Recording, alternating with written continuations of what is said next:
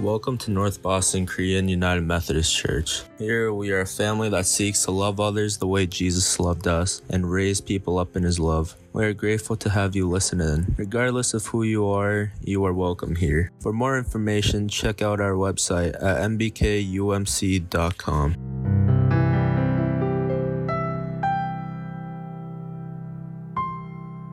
Good morning, everyone. Good morning. It's very wonderful see everyone here this morning. It's, uh, it's the, it's such a nice day out, and I think I get really sad.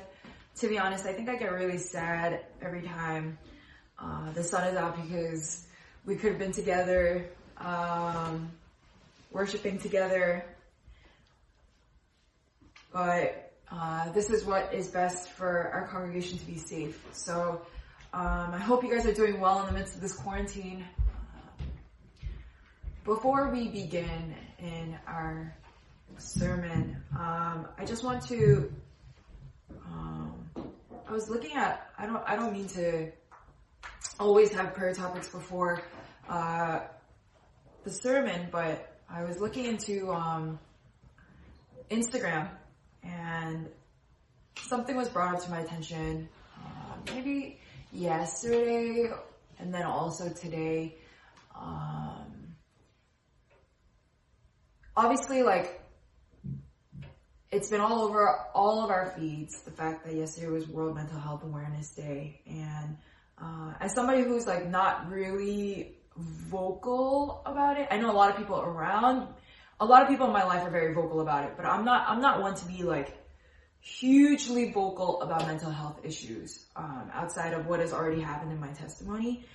Um, but there was a, there was a post that I was looking at, um, that really led me to a time of like deep prayer about, um, how there are people that are still wrestling with mental health right now. People that are trying to get better but fall over and uh, people that are wrestling through their worth and their value. Um, single-handedly, one of the greatest temptations often to faith uh, is hopelessness. And as we scratch the surface a little bit about the hope that is in Christ Jesus this morning, I, I just want to take just a minute, a literal minute, to pray for those who are wrestling with mental health. Um, if it is your own self, uh, just praying for your own self. Uh, obviously, it's not just praying for people who have mental health. Like, what do I pray for? Um, one thing that would be really good to pray for in your own life and in other people's lives is that the presence of God would be realized.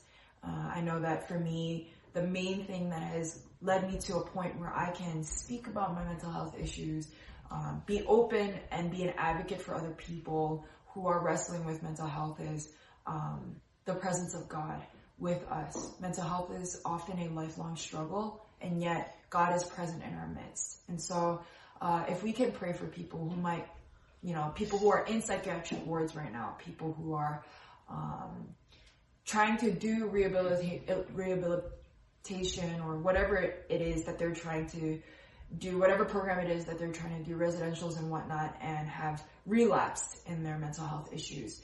Um, people that are misunderstood or broken or hurting, or those who might be, you know, caught up in their own uh, thoughts of suicide or whatever it may be. If we can just take a minute to pray for them, pray for yourself, and uh, we'll move on with today's sermon.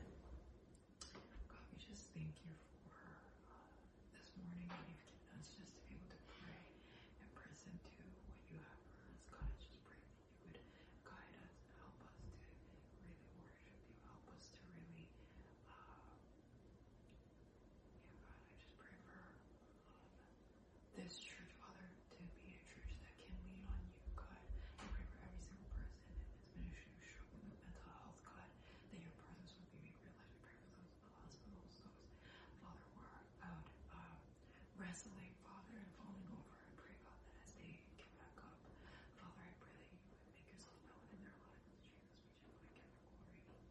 Uh, we just want to proclaim that we trust in you. Amen. Uh, we're going to on through our sermon series. Just One second.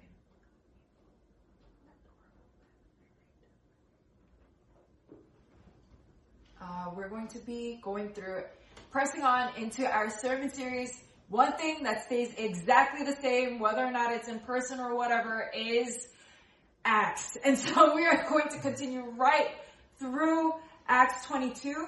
Um, Acts 22, we're picking up exactly the verse afterwards. We, we, we held up on a cliffhanger last week. Um, and so we'll be going through Acts 23, Acts 22, verse 22, all the way through Acts 23, verse 11. Acts is after John, before Romans, Acts 22, 22, all the way through Acts 23, 11.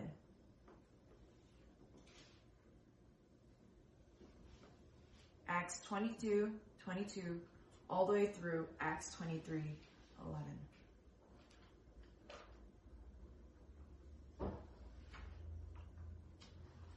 This is the word of God. Up to this word, they listened to him. Then they raised their voices and said, Away with such a fellow from the earth, for he should not be allowed to live.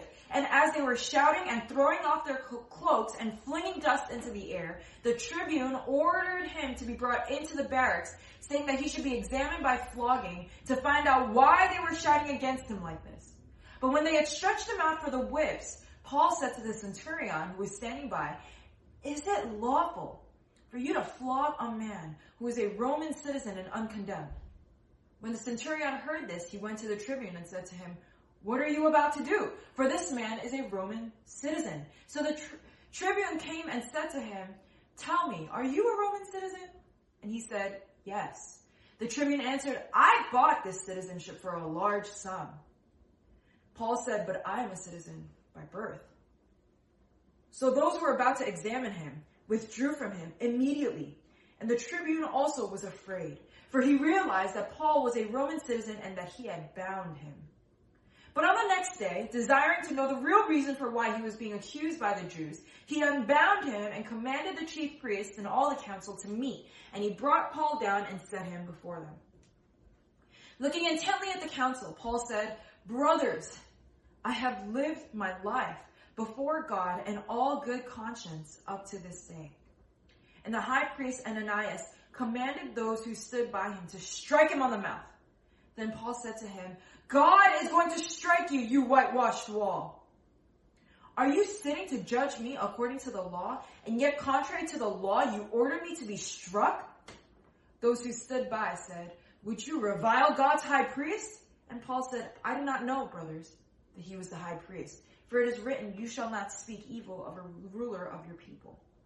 Now when Paul perceived that one part were Sadducees and the other Pharisees, he cried out in the council, Brothers, I am a Pharisee, a son of Pharisees. It is with respect to the hope and the resurrection of the dead that I am on trial. And when he had said this, a dissension arose between the Pharisees and the Sadducees, and the assembly was divided. For the Sadducees say that there is no resurrection, resurrection, nor angel, nor spirit, but the Pharisees acknowledge them all.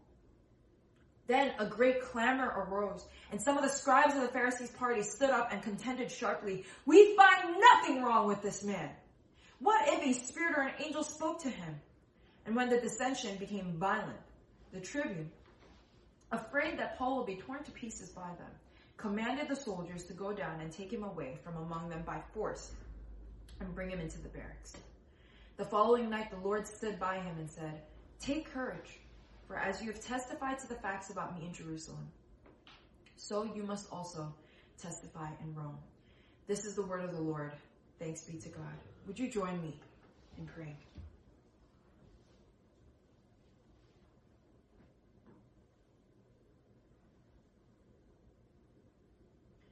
Abba, we know that you work for the good of those who have been called according to your purpose. We know, God, that you are in our midst.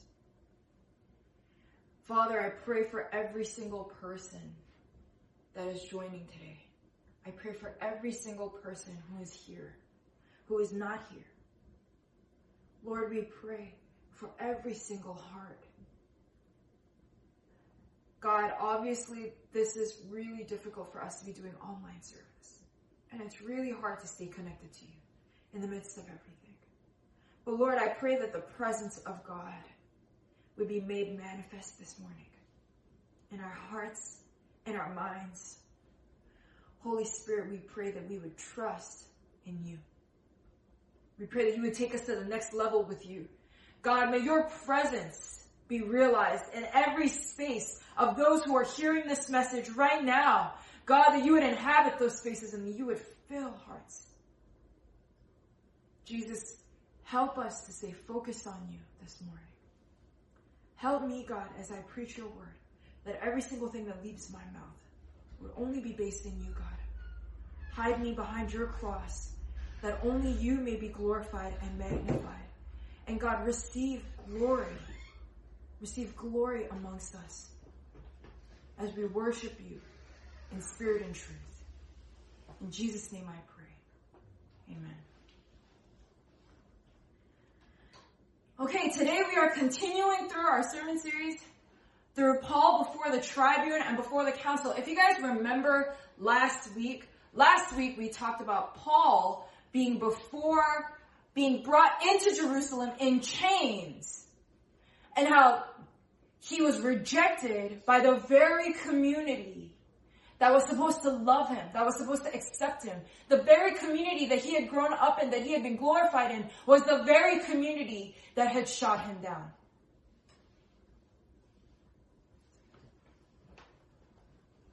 And so we're continuing through in that passage. We're continuing through. Today's sermon title is before is is is called Paul before the tribune and council. Paul before the tribune and council. The main idea for today, for those of you guys who are taking notes, are God's word as truth prevails over all manipulation and pragmatism and fanaticism. I'm going to say that one more time. God's word as truth prevails over all manipulation, pragmatism, and fanaticism. So we're at this point where Paul gave his testimony, right? Paul gives his testimony, his heart is breaking before the people that were supposed to love him. And it says in Acts 22, up to this word they listened to him. Then they raised their voices and said, away with such a fellow from the earth, for he should not be allowed to live. And so they start, it's a thing where when they, when people get pissed at that time, you know, when people get pissed here, they throw up their middle fingers and they start cursing and, you know, we all throw hands and we're like, all right, you know, square up and, you know, we all get, it's all get, it, it gets real tight and actually that doesn't happen in New England. Um, from, but where I grew up, uh, so, I mean, I'm sure everybody here, I mean, I don't know what, I don't know what, I, I, sorry. I don't know what, um, people got, no, everybody's really cordial out here, but, uh, where I grew up, you know, if you said something that wasn't right, you best believe somebody was gonna smack you upside the head for it, right? At the very least. Uh, in this time period, what people did was they kicked dust into the air. And they threw off their cloaks, and that was a that was something to show their anger or their upset at the situation. Um, and so the tribune has to pull Paul away from the Jewish crowd, the very community that had raised him. And the tribune has to take him away and he orders that Paul be interrogated by flogging to better understand why exactly they're yelling at him. So the tribune has to order that of Paul. And as, you know, like as as an American, we can't fully understand this because we have laws in place, thank God, um, to stop this from happening in most places. I don't want to. Never mind. Um, America sucks, so I'm not going to actually even say that because that does, that's not true. But in this time, when you were interrogated for something that you could potentially do wrong, You were flogged. Um, there was an interrogation by torture uh, to get words out of the person about what they did wrong. And so the tribune orders this of Paul, thinking that he, well, he's just a Jew. You know, he's just somebody who's um, incited a rebellion and a revolt, and so they're all mad at him. And so he orders this of Paul, and as Paul is being strapped in by the Roman centurions or the police at the time, there's he as he gets strapped in by the guys, he says, "Is it lawful for you to flog a Roman citizen before that Roman citizen has been proven guilty?" The centurion stops.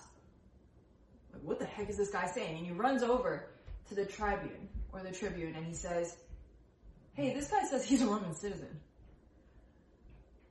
The tribune then comes over to him. We look at the verses. The tribune then comes over to him and says, Tell me, are you a Roman citizen? And Paul says, Yes. And the tribune says, I bought this citizenship for a large sum. Paul says, But I am a citizen by birth. What does this mean? Why does the tribune freak out at this? There are tiers to citizenship.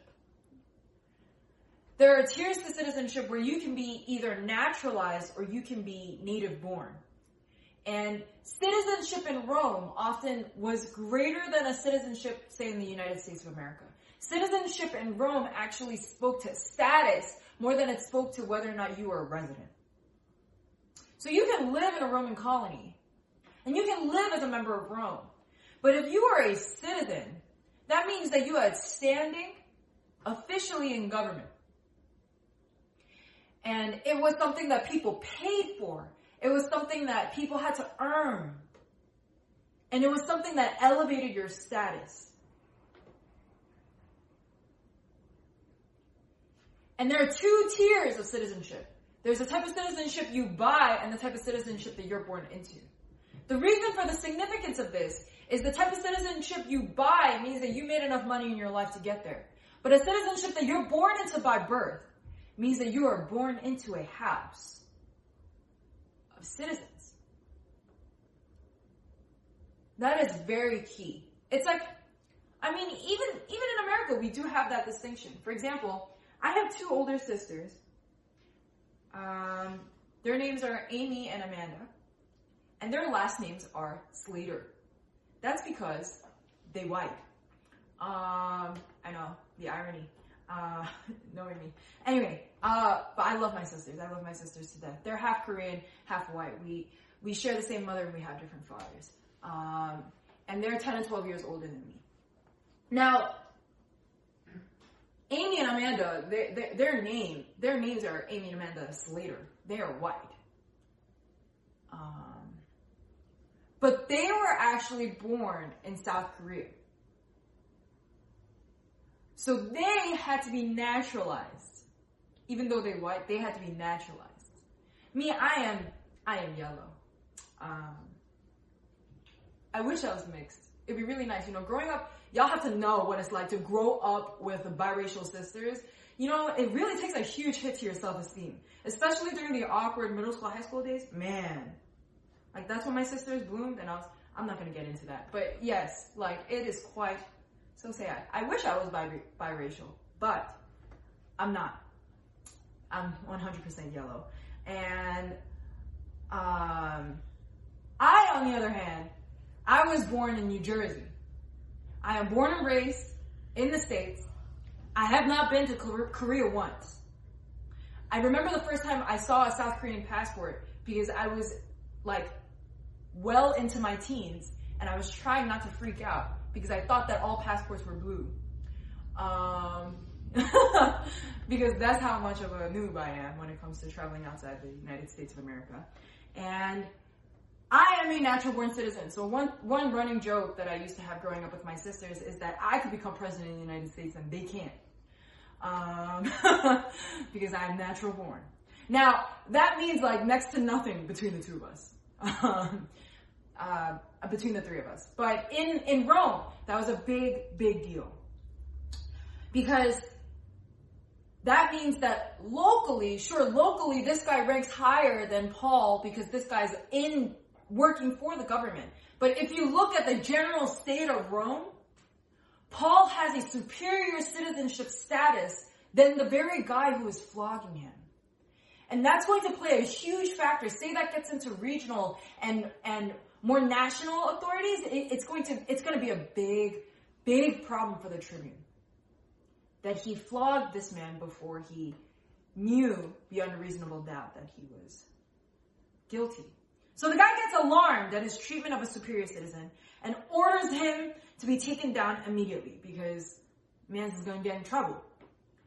Uh, but obviously, this guy is still not aware of what the hell is going on with Paul and the Jews. Like, nobody understands why. And so the next day, he takes a different route, a more, a more humane route. The very next day, after he stops Paul from getting flogged, he takes Paul before the Sanhedrin, which is the ruling body of the Jews, and he says, well, okay, what the hell is going on? So why are y'all yelling at me? And Paul's words immediately after he stands before the Sanhedrin is, I have lived my life with a perfectly clear conscience before God up to this day. I want to break down a little bit of this passage, a little bit of what Paul's words are, because I think it's really important to delve into in order to understand the hope that we have in Christ and the full understanding of God's sovereignty in our lives. I have lived my life, lived my life, that's polytheueste, right? Polytheueste is the same word that has a derivative of politics. Traditionally, it means to walk in citizenship, to have a status of citizenship. But here, it actually means conduct. So Paul was saying, I have conducted my life with a perfectly clear conscience, which is Paul's not saying that he ha- he is morally upright, but he's saying that his conscience is clear before God with a perfectly clear conscience before God up to this day. And Paul is taking this temporal clause to bring it up to into the present. It's like a I've explained this before, but do you do y'all remember? I know some of us are too old to remember this fully, but do you guys remember vectors? There are line segments, there are lines, and then there are rays. I know we going into social studies and math and politics. I know it's all over the place today. But there are line segments, there are lines, and there are rays. The difference between a line segment and a line is that there are fixed points to where this line begins and ends versus lines go on forever. And rays have a fixed point in one end and a line that goes forever and ever and ever and ever. That's a vector, right? Now, Paul's statement is a ray where it begins in the beginning of his life and it continues into the present day. So Paul is saying, I have conducted my life with a clear conscience before God up until now. That my whole life, I have lived my whole life. This is very striking, and although you might not be able to see the points of how these two things align, I still want to go into this a little bit to provide solid context. What Paul is, in essence, what the situation is in essence, is if Paul was like on Forbes 30 under 30, and then he gave up his entire inheritance to do missions in Myanmar.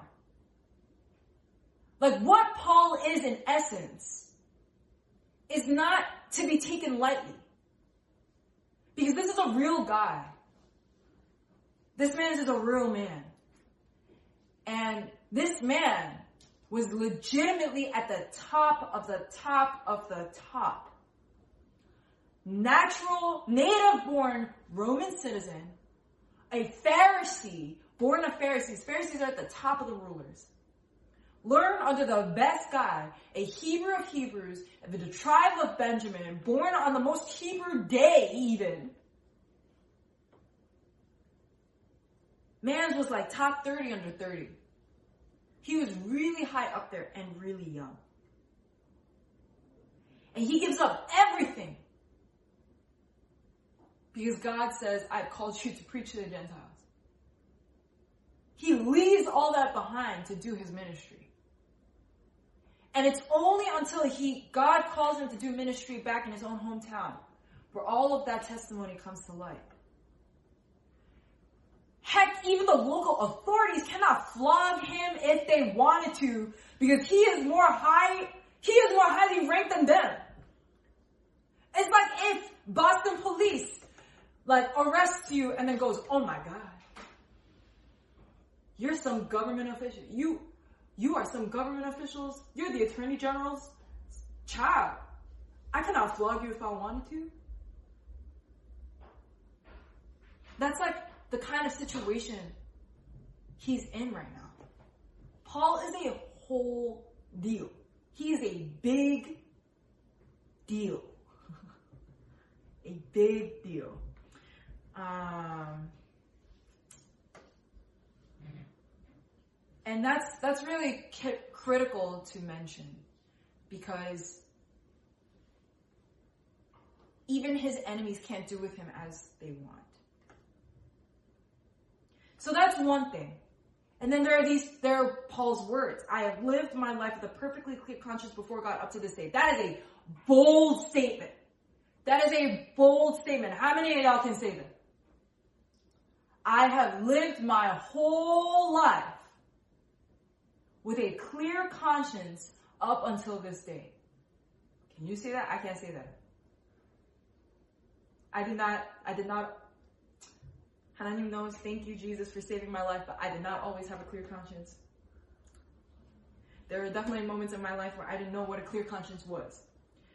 Um, and if you really consider Paul's life and his testimony, you might be able to wrestle with even the fact that Paul's life wasn't good. You're, you might be thinking right now, wait, wait, wait, Jade, hold up. We gotta take a step back for a second. Because in Acts, I believe Paul was killing Christians. Paul's life wasn't good. Didn't he kill and persecute Christians? I want to make a clear distinction before we move on into the rest of this passage.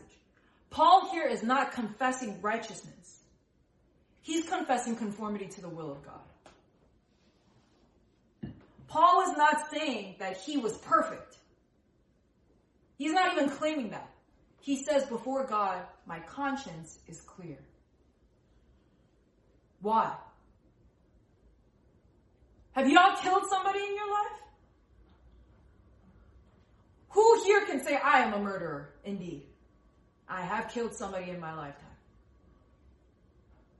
Maybe some of you, maybe some person on the internet or whatever who comes across this sermon, you might have that experience and I ache with you in that, but I don't, I don't know what it's like to have somebody lose their life as a result of my actions. And so, like, I, I don't know, I just don't know what that level of, of sin really feels like. But Paul's experienced that and he says he has a clear conscience before God.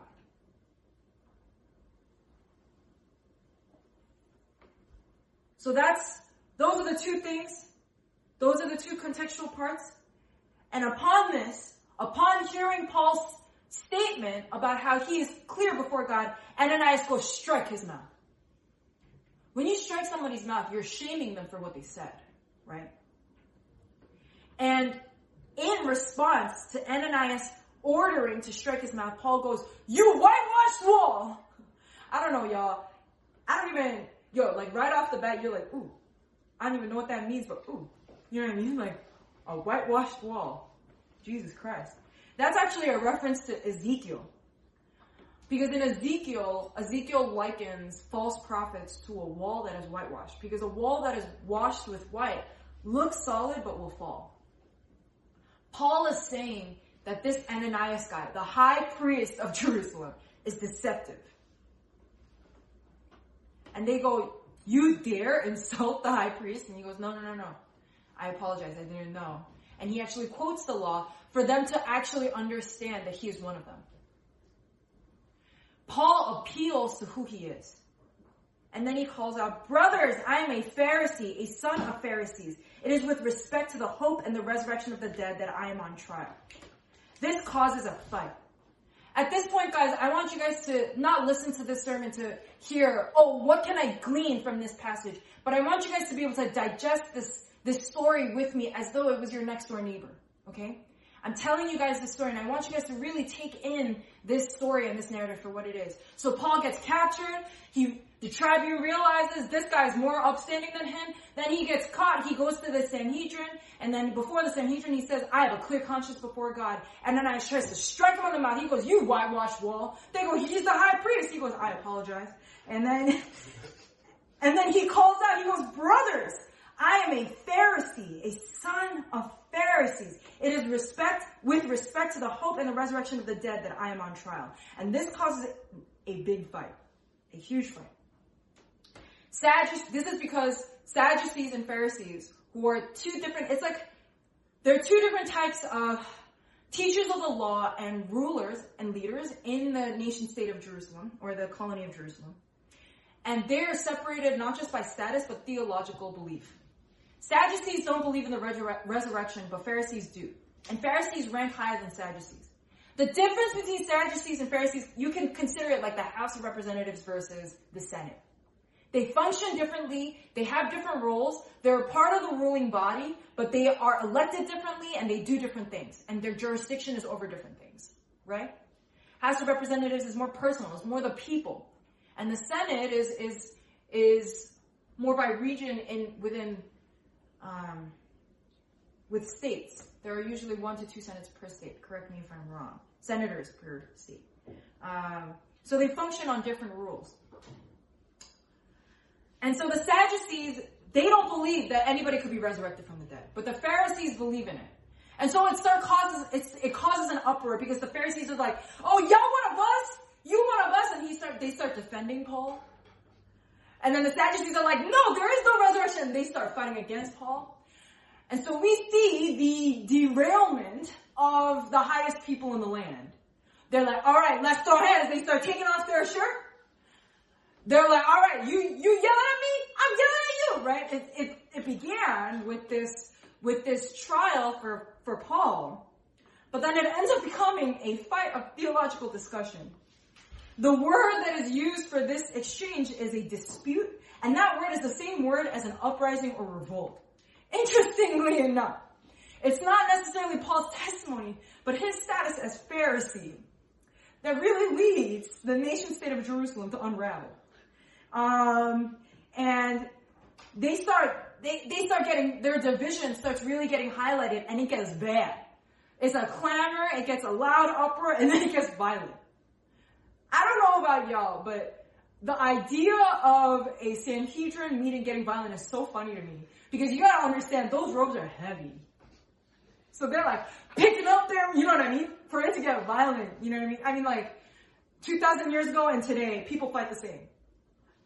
It's just all throwing hands, you know what I'm saying? So it's like people like picking up them robes. They didn't wear no pants. It's all skirts. Picking up them robes, like, yeah, what you know? Very, very interesting stuff. Um, but there's this huge uproar that happens on their own, on their own, and um, the Roman government, the Roman governor has to pull him out so that he doesn't get ripped up. he literally says in scripture, y'all gotta understand, scripture is very, very interesting. It dead says, it dead says when the dissension became violent, the tribune, afraid that Paul would be torn to pieces. y'all. Over the resurrection, y'all. I mean, I am a, I am a, I am a, I am a gung-ho pastor for Jesus Christ. But it is hard to rip up a human body over the resurrection. I mean, like, I will, but I won't. You know what I'm saying? Like, there's no need to get to that point. Like, we can talk with words. Um, but yeah, they were they was about to rip up Paul, so he had to get pulled out. And and then the story ends with just one statement from the Lord. One encouragement from God and then one one reveal of what God is doing. And the Lord says, be courageous. It's actually one word. And that word is it means to be firm or resolute in the face of danger or adverse circumstances. Now, we hear pastors talk over and over and over again about how God has a plan for you in all things. What the enemy uses for evil, the Lord will turn for good. Amen. Right? And we we hear people talk about this over and over again, and it's true. I don't I don't mean to make light of that or mock it even, because that is truly how God is.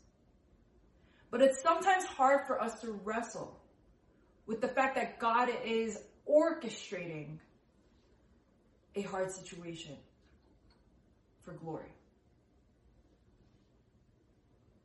We as Christians, we have a hard time with that. We have a hard time with the fact that God orchestrates adverse circumstances for good.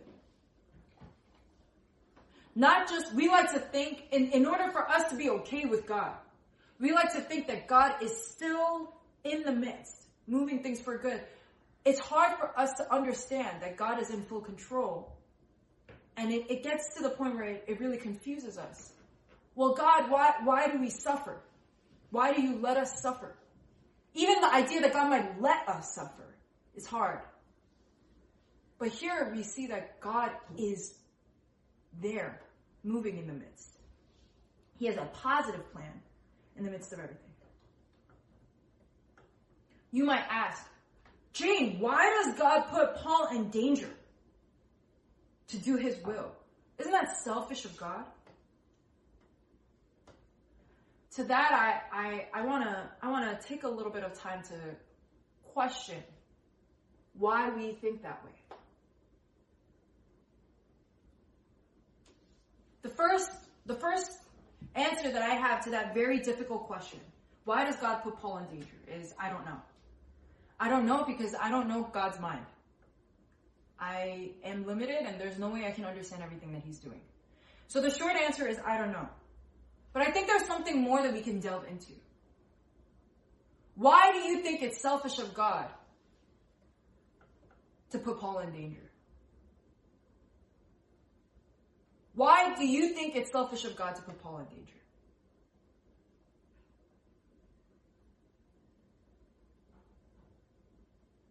Because pain hurts.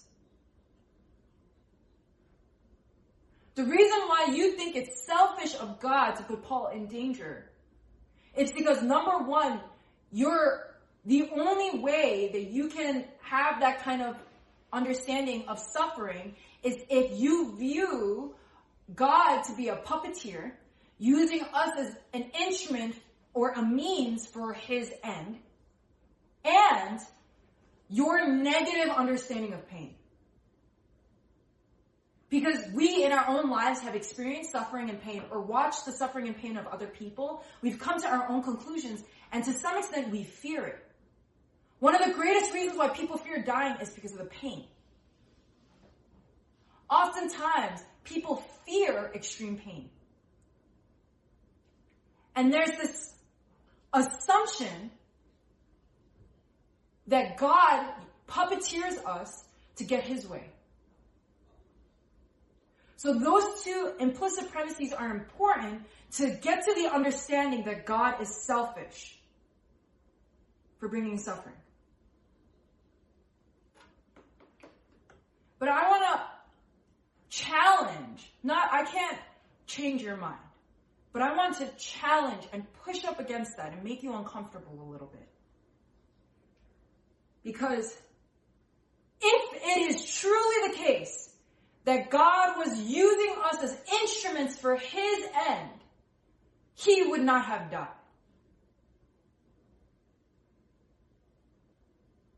I'm going to say that one more time. If God would only use us to receive glory for himself, you would have to completely ignore the fact that Jesus died physically and spiritually, experienced separation from another part of his being, and was tortured brutally. And that he was born just for the sake of dying. You have to understand, Jesus was born for the sake of fulfilling the Old Testament and what his death. He died from the moment he began his life. The death sentence was set. And in the death of Jesus Christ, both those notions are challenged. Because number one,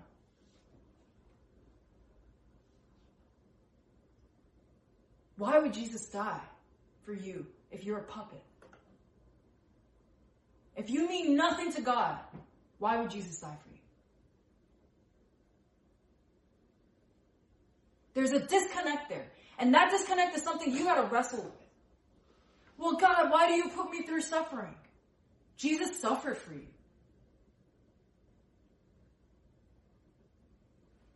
And the second thing is that pain is something to be avoided. Jesus went through the most gruesome pain. It needed to be the most painful way, even. Crucifixion as a capital, as a form of capital punishment is one of the most inhumane ways to die. Because unlike, although Jesus was flogged, one less flog than people normally die for. 40 flogs and you die. Jesus was flogged 39 times, so his flesh was hanging off of him.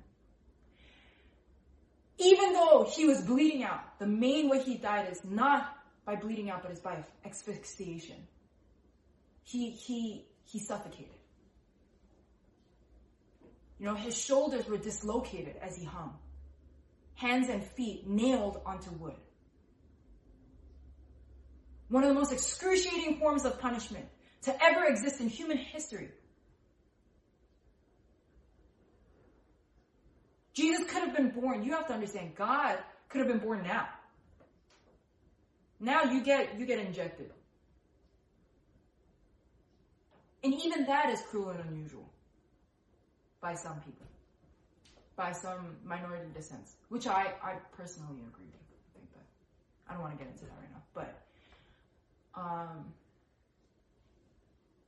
that's but Jesus chose the time of the crucifixion.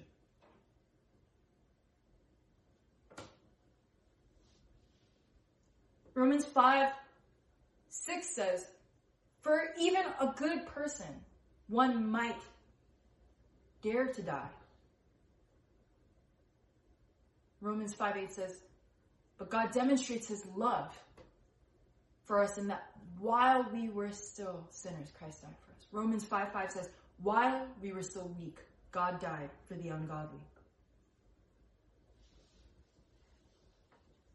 So even though you're uncomfortable with the fact that Paul suffered in this way, the very death and resurrection of Jesus Christ in and of itself pushes up against our views of suffering in a very uncomfortable way. The short answer is I don't know, but what I do know is that the Christian life was not meant to be without suffering. I also want to question why do you hate suffering so much? Why do you hate suffering so much? Because it hurts. And to some extent, in all of our lives, we want to prosper. We want to live a good life. Right? I'm not, I'm not shaming that. I, I, I don't want to, you know? I, I also want to live a good life.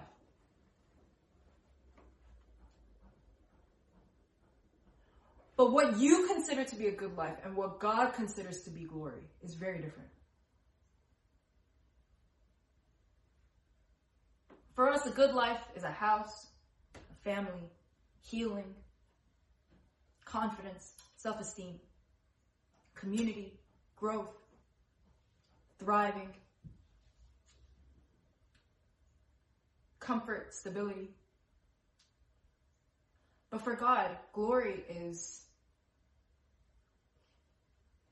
God's kingdom saved. before you question why God allows Paul to suffer like that. Question the very framework with which you are thinking.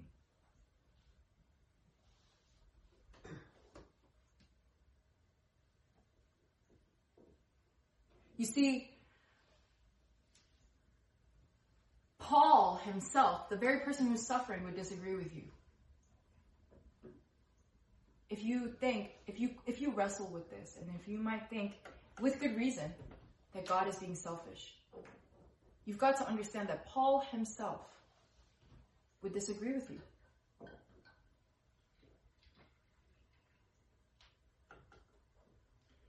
Because Jesus suffered so that we can have hope. He died while we were weak to give us peace and hope. And Paul would say, You might want comfort, but I have hope. What do you hope for?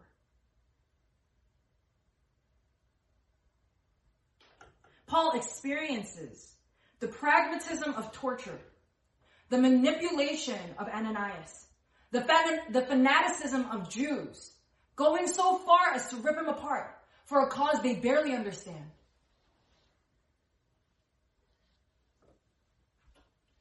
But Paul, the charge that is given to God by Paul is to be courageous. God doesn't comfort him.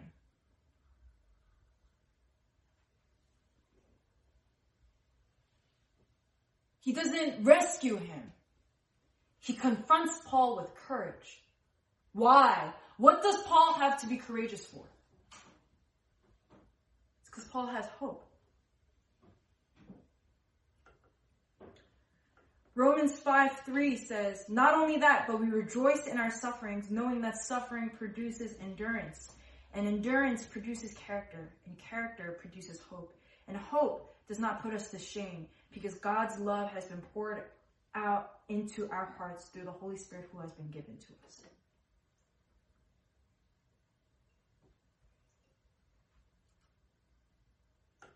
God, we can rejoice in the very things that come our way, in our trials, in our adverse circumstances. We can rejoice because we have hope. And hope does not put us to shame. I don't want to quote Prince of Egypt here. But Moses, when when when when the Israelites are like to Moses, like Pharaoh's going to increase our wages more and he's going to increase our workload more and and and we have we have nothing. We can't do anything against this oppression. Moses says, "Yes, Pharaoh can increase your workload. He can take away your homes, he can take away your family, he can take away everything you have. He can even take away your life. But what he can't take away is your faith. It's a very big turning point for Moses' leadership in that movie. And I borrow his words, the cartoon Moses' words, I borrow it, to bring light to something about hope. We live in perilous times, whether or not you feel like you're in danger. The world, as we know it, is on the brink of another crossroad. And things are literally burning down to the ground, right? But where do you stand in your life? Do you fear suffering? Do you conform to the world? If you do these two things, you're definitely going to think that God is evil for bringing suffering onto your life. And I'm not going to be able to change your mind. Are you bitter at God for your circumstances? If you are bitter or if you are hurt, I don't blame you. In fact, I've been through more. I mean, for those of you guys who have me on Instagram, I post about it fairly frequently. I think I posted something this morning. I've been through things that I can't even try to explain from a very, very early age. And I don't, I try not to talk about them because I'm still too young for those hurts to be past me. And for those of you guys who might be bitter at God for what you're going through, I, I relate to you. If you've ever been shamed, if you've ever been cast aside, if you've ever been broken by the brokenness of life,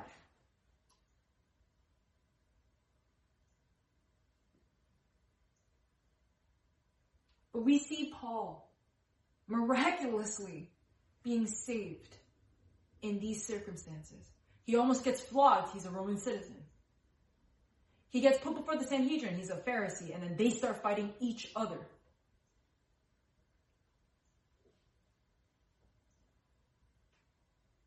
And it's hard to understand why God would do this to somebody.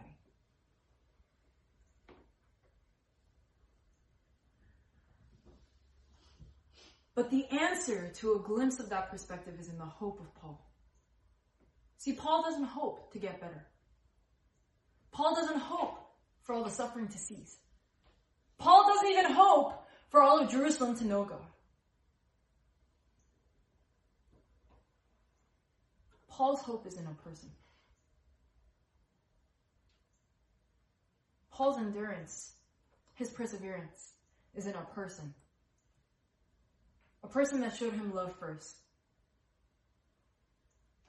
A person that loves him even as he killed off Christians. Paul's hope is in Jesus. Paul's hope is Jesus. His peace is Christ. Now that might be something that is impossible for us to imagine. But it's not so far off if you really think about it. Because just as Paul has Christ, so do we. Are your circumstances flipping out? Are you stuck in a situation that you don't know how to get past? Are you navigating uncharted waters? Are you at a crossroads yourself? Is your life flipping upside down? Or maybe your life is still.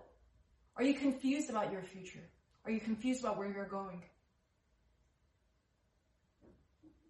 Where is your hope? In a family? A house? A salary? Stability? Security? You do have all that you need right now to get through this season. You have it. People will fade. Glory in this world will fade. Fame will fade. Money will fade. Even people who are at the top of the social strata, even on Instagram and Facebook, give them five years. Five years. And top influencers fade away.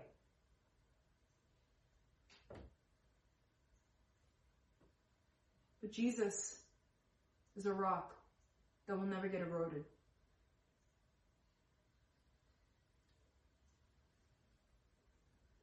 And to our adverse circumstances, to our confusion as to why God would let this happen in our lives, to our disarray, God's call is to take courage. Just as it was to Joshua, just as it was to Paul. God's courage for you today is to not be dismayed, to take courage. For what? I am with you.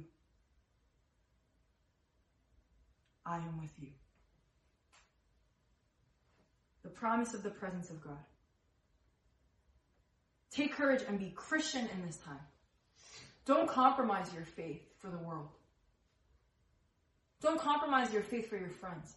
Your friends are not I, I mean, if you love them, I love them, but your friends are not a good enough reason to compromise your identity. Nor are any of your social media accounts or even your major. Those things are not good enough things to compromise your identity. There's no point in building a 50 year pedestal for what? What about the next 500? What you gonna do with that? You're gonna put all your bet, all your eggs in one basket for 50 years? When your soul will live on for 50,000?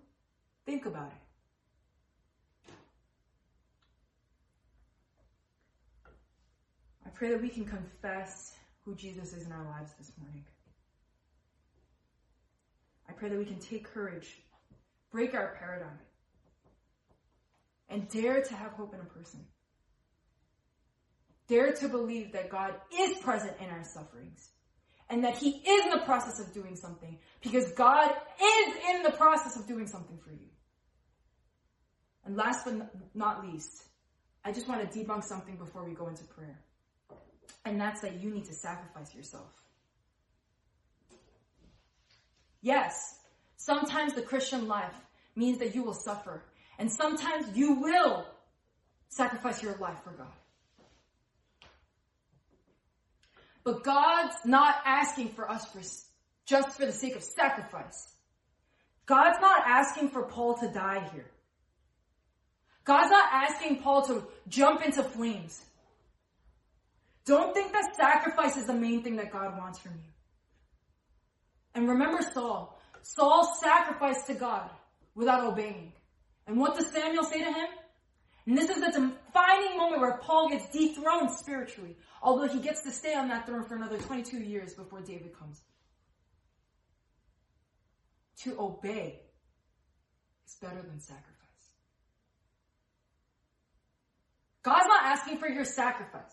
Oh, but Jane, so then if, if Jesus is, if Jesus is my hope, does that mean that I give up my money and I give up my future and I give, if those things are keeping, like, if those things are keeping you from even seeing God, it is worth questioning what the heck they are in your life. Because you're putting a lot at stake for things that'll fade. But God isn't asking for Paul's sacrifice first. He's asking for Paul's obedience. And even before that, he's asking for Paul's heart.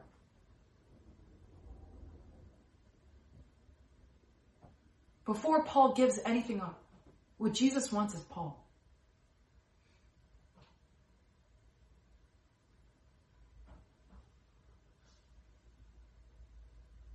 So throw away that I need to sacrifice for God.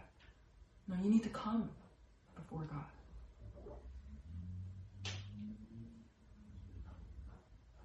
God, why do I suffer? Be suspicious of even the ways that you view suffering.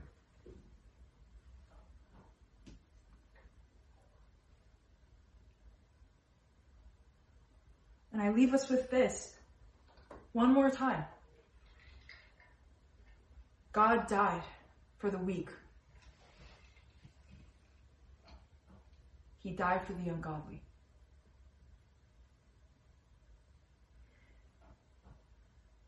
And I read Romans 5 3 to 5 one more time.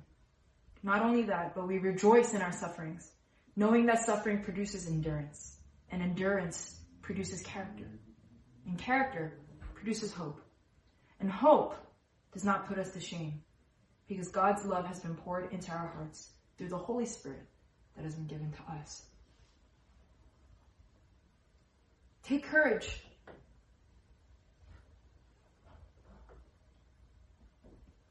Not because your success is on the other side, but because God is.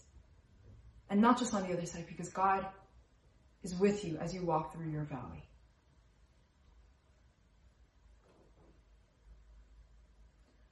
Tumultuous circumstances will come that you don't understand. But God is with you in the valley.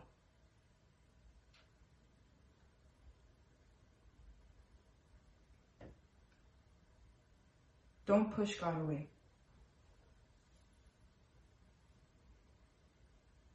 Yes, you might be going through things that I don't know. And they might be painful, and I'm not making light of that at all. But don't push God away. Come to Him this morning.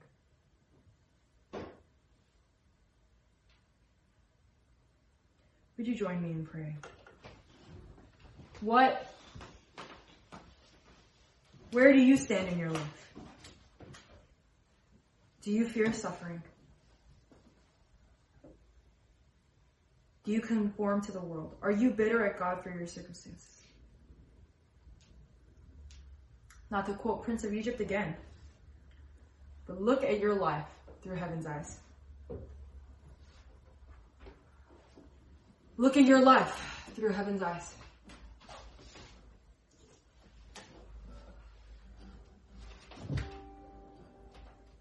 What do you fear right now?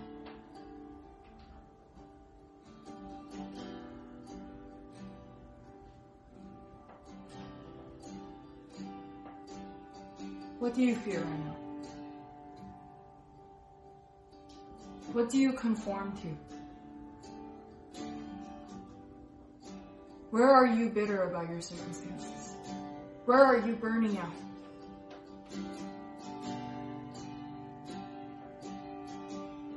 Would we find rest in God this morning?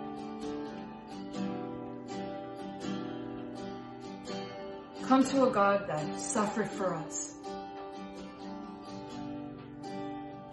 Find shelter in Him and trust Him and believe Him when He says, I am with you. Would that be our strength? Would that be our courage? Would that be our hope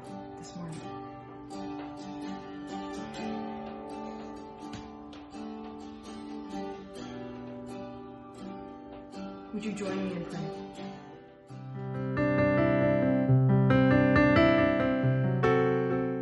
From wherever you are listening, we hope you are blessed by this week's message. For more information, check out our website at nbkumc.com.